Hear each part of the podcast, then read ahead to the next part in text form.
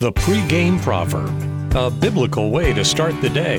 Here's John Rayner. Today's devotional points out that God's providence has already determined the course our lives are going to take. And man, being created by the Creator, has no say in the matter. Ecclesiastes chapter 6 verse 10 says, "Everything has already been decided. It was known long ago what each person would be, so there's no use arguing with God about your destiny. Now, if we think about the potter and the clay, God is the potter, we're the clay. And who are we to argue with the infinite person or creator of God who has created us?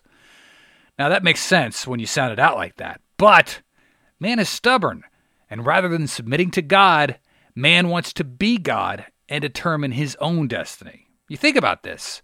Examples of this include our vain desire to fight the aging process. Industries out there make millions of dollars every year selling a lie of reversing the aging process through plastic surgery, reverse hair growth, hair dyes, the magical blue pills. The list goes on. But as the scripture tells us, God's already decided that we're going to be born, we'll live for a while, and then we'll depart this world. And as the word today reminds us, there's no use arguing with God about our destiny.